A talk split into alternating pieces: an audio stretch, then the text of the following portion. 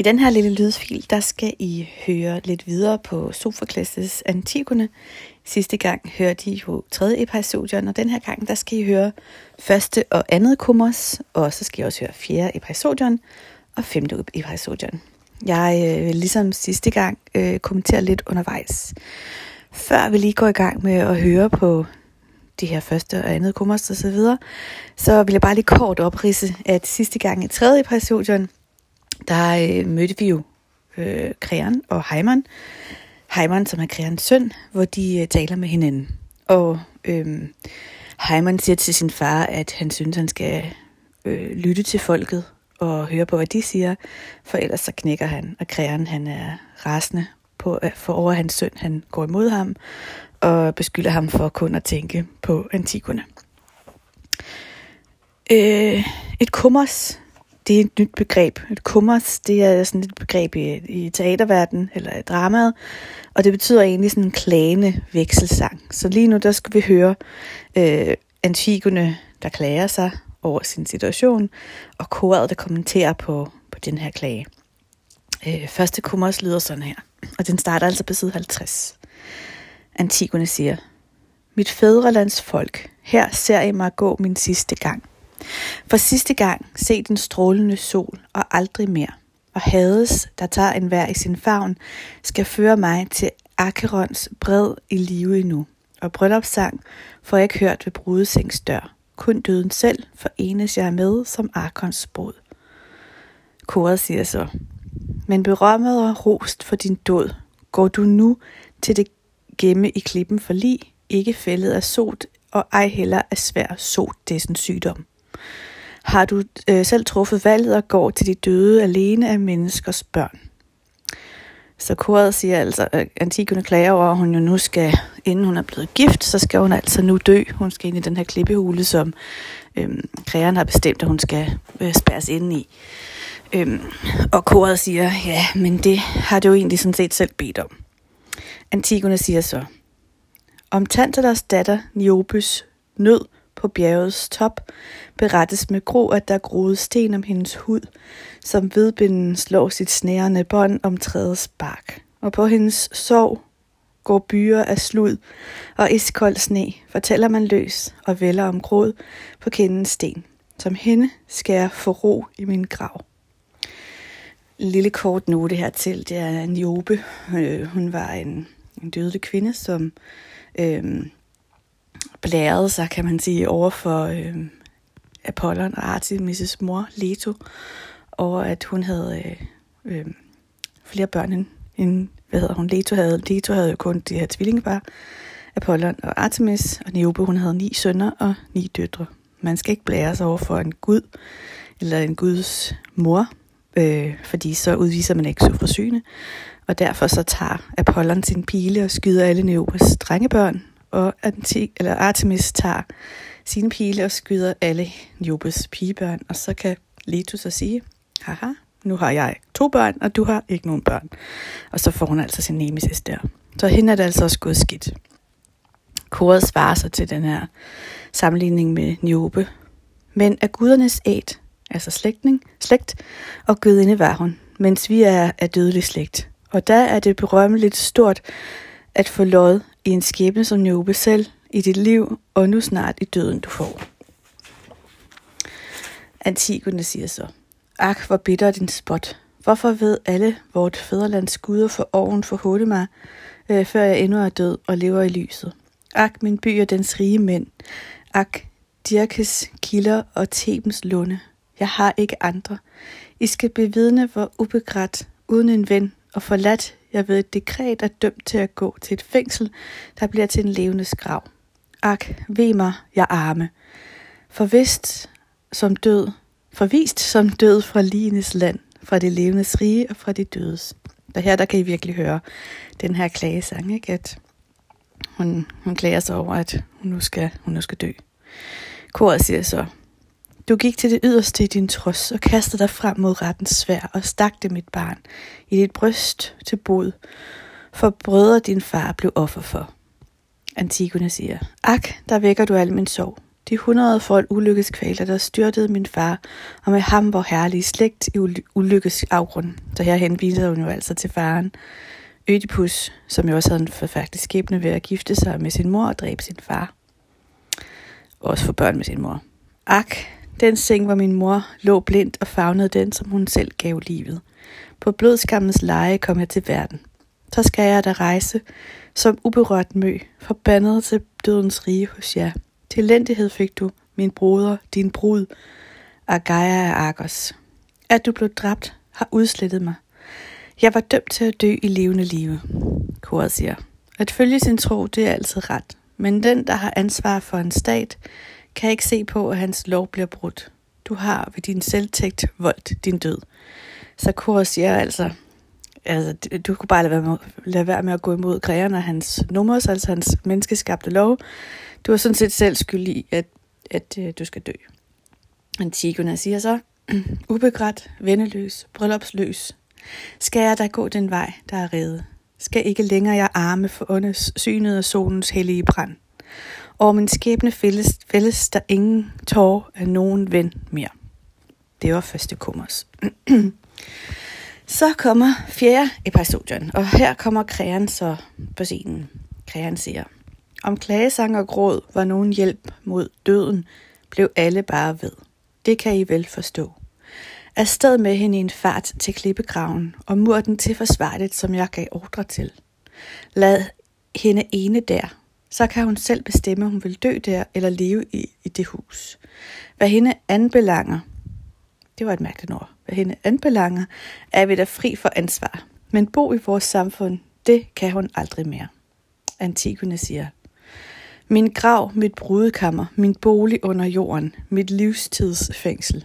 Der hos dig skal jeg nu gå til min familie, som for længst for størstedelen er Fasefasas gæster i dødens sorte land. Fasefasser, det er et andet ord for, altså et, en epitet for hades.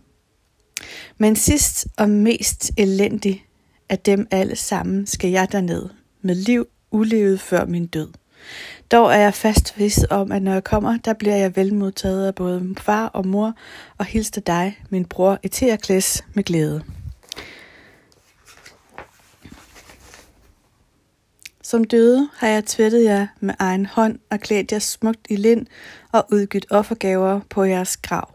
Men for at sørge for dit lig, skal jeg nu, Polynikes, belønnes, som jeg bliver. Mod hvilken lov, ved hellig lov, har jeg ret, og ret har jeg forbrudt mig. Til hvilke guder skal jeg stakkel nu endnu se at råbe til om hjælp? Som dømt for helligbrødet, fordi jeg gjorde, hvad jeg så som hellig pligt. Og virkelig, det her kan vinde guders bifald. Der led jeg straffen i bevidsthed om min fejl. Men fejler han, det må han da, må han da ikke blive hjemsøgt på hver vis, end han med uret straffer mig. Så her klager hun igen sin nød, men hun siger også, at jamen, hun ved, at hun skal dø, men hun ved også, at hun bliver taget godt imod i dødsriget, fordi hun har sørget godt for hele sin oikos, altså hele sin slægt. Da de døde, har hun sørget godt for deres liv og sørget for at begrave dem. Og hun har også sørget for, at Paul Nikers blev begravet, og det er jo selvfølgelig derfor, at hun så er blevet straffet. Og hun kan ikke se, at hun skulle have forbrudt sig mod øh, en hellig lov, men øh, hun synes tværtimod, det er kræren, der har gjort det. Ikke? Og hun siger, hvis det er ham, der har fejlet, og ikke mig, så, må, så ønsker hun så, der er en eller anden form for bøn her, ikke? som øh, gør, at, eller siger hun, så, så håber jeg, at han får en, en værre straf, end jeg får. Så kommer den anden kummers, øh, den anden klagende vekselsang. Og det er mellem koret, kræren og Antigone, den her foregår. koret siger, hun er stadig besat af sin lidenskabsstorm, hendes sind forrevet af blæst, kræren siger. Men for det skal de folk, der skal tage hende bort og som smøler for straf som fortjent. Antigone siger. Med den trussel mod vagten er døden nu nær mig elendige stakkel. Agt ved. Kreon siger. Jeg vil råde dig til at lade være med at tro, at det ikke bliver, som jeg har sagt. Antigone siger. Min, forældres by, min forfædres by, du mit Teben, mit land, og I guder, der skabte vores slægt. Det er jeg nu, det er nu, jeg skal bort, det er slut og forbi. Ak til banernes adel og råd. Så det betragter den sidste af kongeligt blod, hvordan hun behandles af hvem, for at gøre sin pligt imod Gud og slægt. Så her kommer den sidste klage, altså til se, hvordan jeg bliver behandlet til baner. Jeg har bare gjort min pligt imod øh, guderne og imod min oikos. Vi kommenterer ikke mere på øh, første, andet kummer og fjerde episodion, men vi springer straks videre til øh, det femte episodion, øh, som er øh, udspillet mellem, øh, hvor, eller hvor Theresias optræder, og kong han optræder. Øhm, og der kommer også noget kor øh, til sidst. Theresias, ham kender I jo faktisk fra øh, andre tekster, vi har læst. Vi kender ham fra Odysseen, hvor vi talte om, at øh, Odysseus møder ham nede i Hades, hvor han, ham her, den blinde spåmand, han guider ham, hvordan han skal komme videre. Men første gang vi møder ham, det er jo der i øh, Ovids Metamorfoser, hvor vi hører om, hvordan han blev spåmand, med at han øh, havde både været kvinde og mand, og derfor skulle han dømme i den her tvist, som Juno og Jupiter har. Og han giver, da han giver Jupiter ret, så øh, gør Juno ham, altså Hera, ham blind. Og da Jupiter ikke kan ændre hendes øh, gerninger, så giver han, han ham til gengæld øh, den her spottomsevne, fordi han var jo glad for, at han gav Jupiter ret. Og den, på den måde blev, blev han spåmand. Og så hørte vi jo også i Ovids Metamorfose det her med, at øh, Narcissus' mor gik til undskyld, Theresias for at høre, øh, hvordan det skulle gå hendes søn. Så ham har vi altså mødt nogle gange før. Øh, Theresias han optræder faktisk også i den komedie, der hedder Kong Ødipus, som jo egentlig er forgængeren, kan man sige, til denne her Antigone, som handler om Ødipus' fald og så videre, hvor han blandt andet, det er ham, der er der bliver nøglen til, at øh, Ødipus finder ud af, at han er giftet sig med sin mor og blændet sin... Nej, ja, omvendt. Han er giftet sig med sin mor og slået sin far ihjel, og dermed blænder sig selv. Så han har altså spillet en stor rolle i den her slægt her, øh, den tibanske slægt. Nå, nok om det. Femte episodion, der siger øh, Theresias, I Thebens herre, ja, her er vi to i fælling. I forening betyder det. To øjne ser for fire. Den blinde kan kun gå, i fald han har en anden, der leder ham på vejen. Og det er altså på side 58, hvis nu man gerne vil følge med med teksten. Krean siger så, Erværdige Theresias, hvad nyt har du til mig? Theresias siger, det kommer her, men stol nu på din varsels tolker.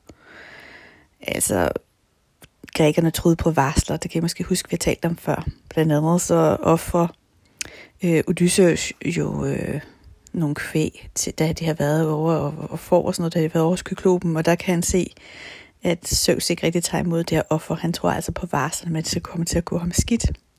Og det gør det jo faktisk også. Nå, det var varselstolkeren. Kræren. Jeg har dog aldrig forsmået dine råd, Theresias. Og du har derved også holdt statens skib på kursen.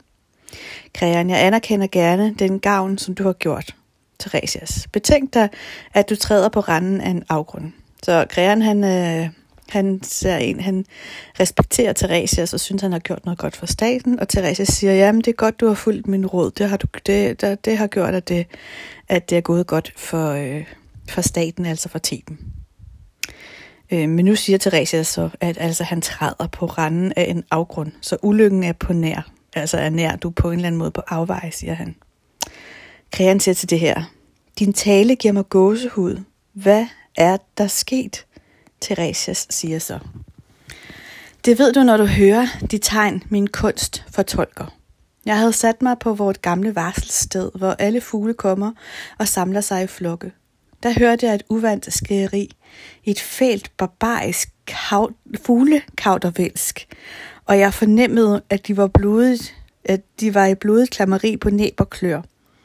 For jeg tager ikke fejl af den slags vingebasken. Chokeret tændte jeg med rigeligt med kvæs et tyndingsofferbål. Det blev en sølle fuser, og fedtet sank med syden for køllerne i sod.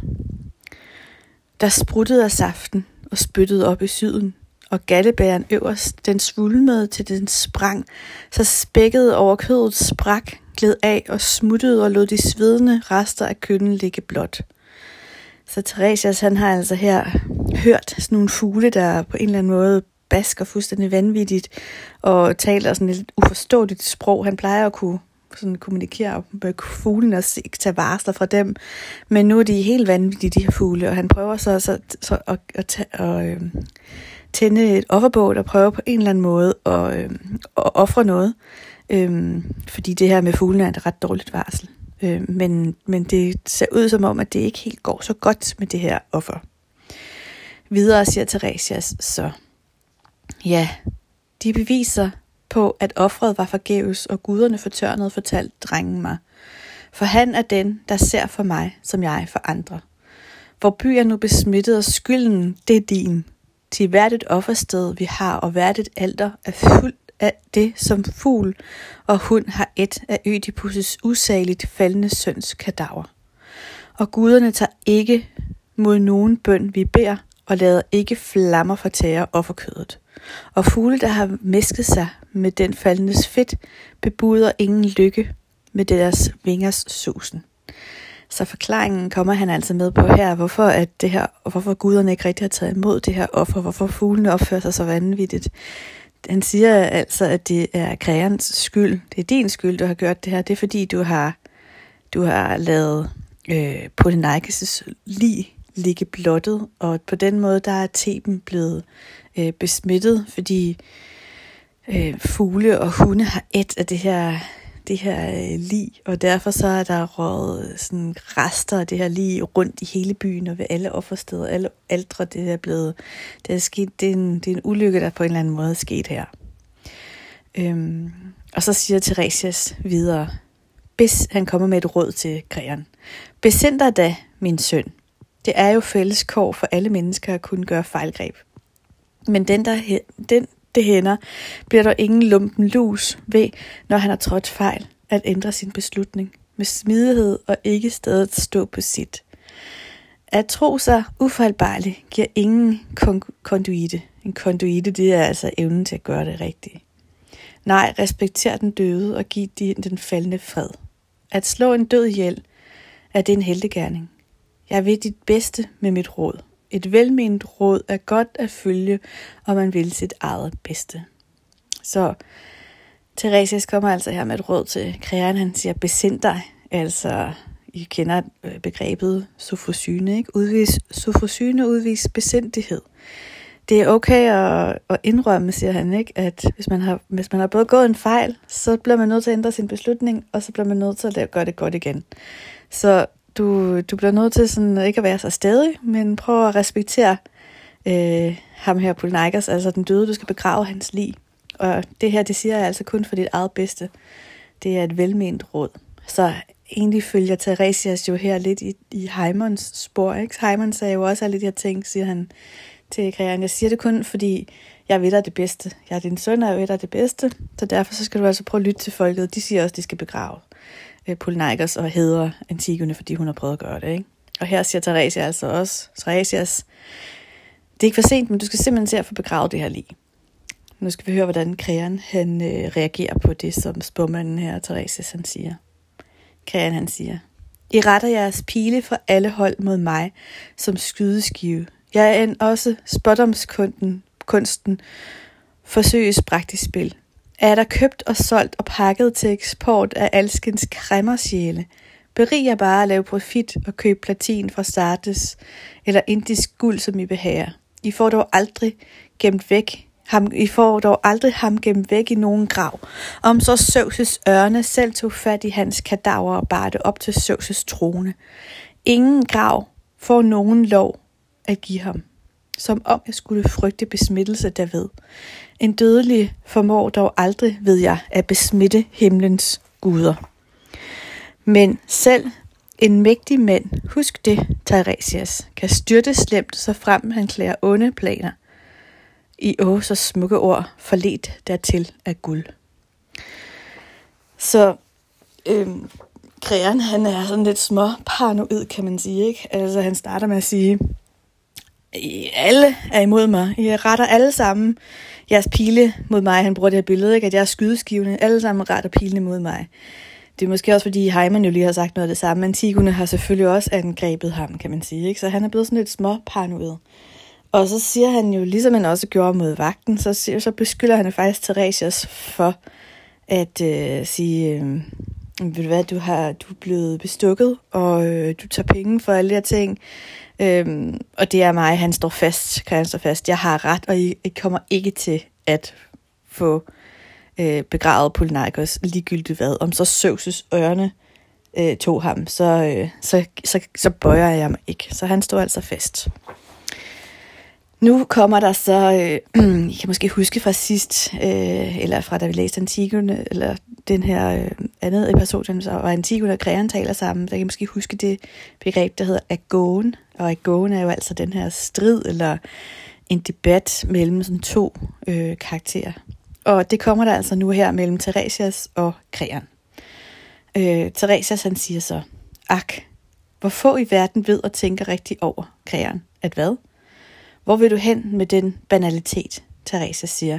At langt de bedste eje i livet er fornuften. Krean siger, jeg vidst, og ufornuftens skadeligste fejl. Teresa siger, dog er det netop den skavang, du lider under. Og krægeren siger, jeg foretrækker ikke at skinne på en præst. Teresa siger så, det gør du ved at hævde, at jeg står og lyver for dig.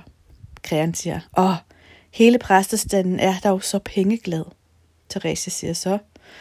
Og enemagt gør hver en monark korrupt. Og krægeren siger, du glemmer, hvis du taler til din drot og konge. Teresa siger, nej, det var mig, der skaffede dig sejren og din magt. De skændes altså lidt her frem og tilbage med, at øh, Krean beskylder ham igen for at øh, have taget penge for det.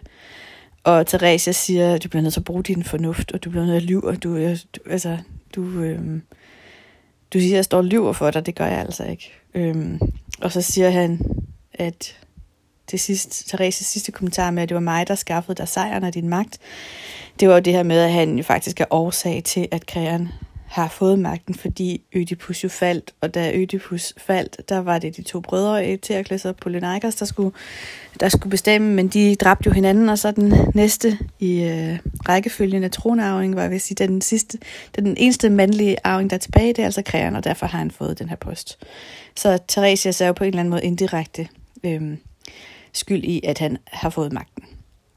Øh, Kreon siger så, du er en god profet, men fuld af onde planer. Theresias. Skal jeg da løfte sløret for, hvad jeg tiger med?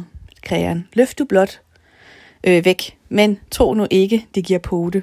Theresias siger, det tror jeg heller ikke, det gør, som du, er, som du nu er. Krean siger, nej, selv min beslutning til nogen, du ikke kan lide. Øh, så de skændes lidt frem og tilbage. Vi har jo altså også det her begreb stikymeti, ikke? Her har en replik til hver. Bum, bum, bum, bum, bum. Det går lidt hurtigt i den her striddebat, den her gåen. Nu kommer Therese som en lidt længere øhm, øh, replik, hvor han så fortæller, øh, nu, nu skal han så fortælle, øh, hvad han videre tænker i forhold til det her med at begrave sig ikke. Han siger, så ved at solen kun har få forløb igen, og gå på raske fjed på banen rundt om jorden, for inden du med kød af dit og blod af dit, med lig for lig, skal komme til at zone brøden, det er at vende op og ned på liv og død, begrave en, der lever, i skænsels klippegrotte, beholde en i lyset, som hører mørket til, en uforsonet, ubegrædt og uren afdød. Så Theresia sådan siger altså her, hvis du står fast, som jeg jo kan høre, du gør, så skal du bare vide, at solen har kun få forløb igen. Der vil ikke gå særlig lang tid, før at kød er dit og blod er dit, med lige for lige skal zone brøden.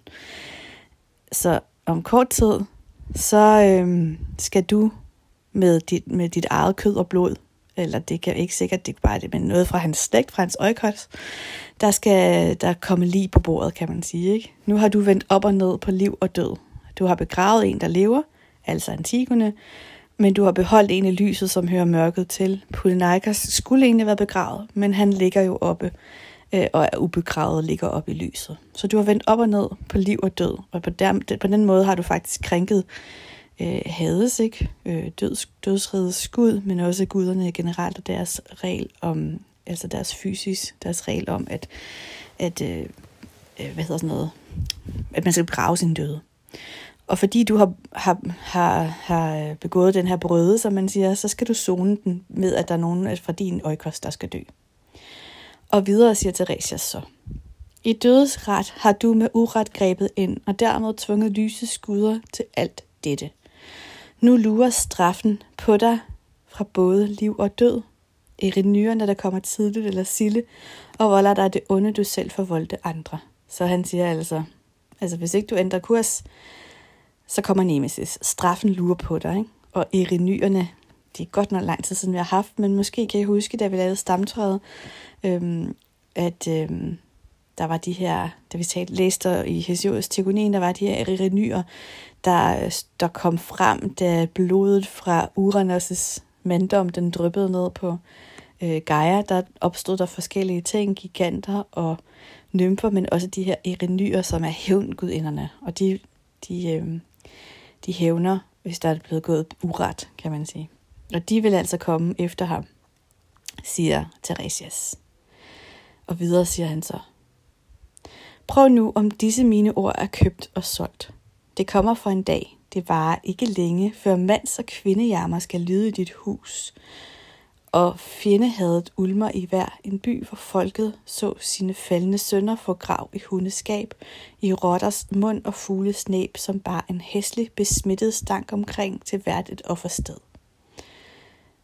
Så han siger altså, det var altså ikke længe, så vil der være mande- og kvindejammer i dit hus, hvis det bliver ved med at være sådan her. Og det er altså upopulært, siger han også, ikke at begrave sin døde. Der kommer ligedele med, ved hjælp af rotter og hunde og fugle og sådan noget rundt til alle offersteder. Det, hele byen bliver besmittet, og det, bliver, det er virkelig upopulært. Ikke? Og videre siger han så, det er de pileskud, jeg, provokerede dig, som skytte sætter dig i hjertet i min harme. Så her henviser han altså til det, som Christian sagde før, med at han føler sig som, skud, som en skydeskive. Der sidder de og svir. Det må du leve med. Men det er altså min, det er altså min profeti, det her. Øh, det, det, det er det, der kommer til at ske. Leder man nu af dig hjem, min dreng. Så kan han lade sin vrede rejse ud mod yngre folk end mig – og da måske få lært at styre tungen bedre og tænke sig lidt mere om, end han gør nu. Så nu siger han altså til, han har en dreng, der følger ham rundt, fordi han jo er blind, så nu vil jeg gerne hjem, fordi det nytter ikke noget at, at, øh, at, tale øh, kræren til fornuft.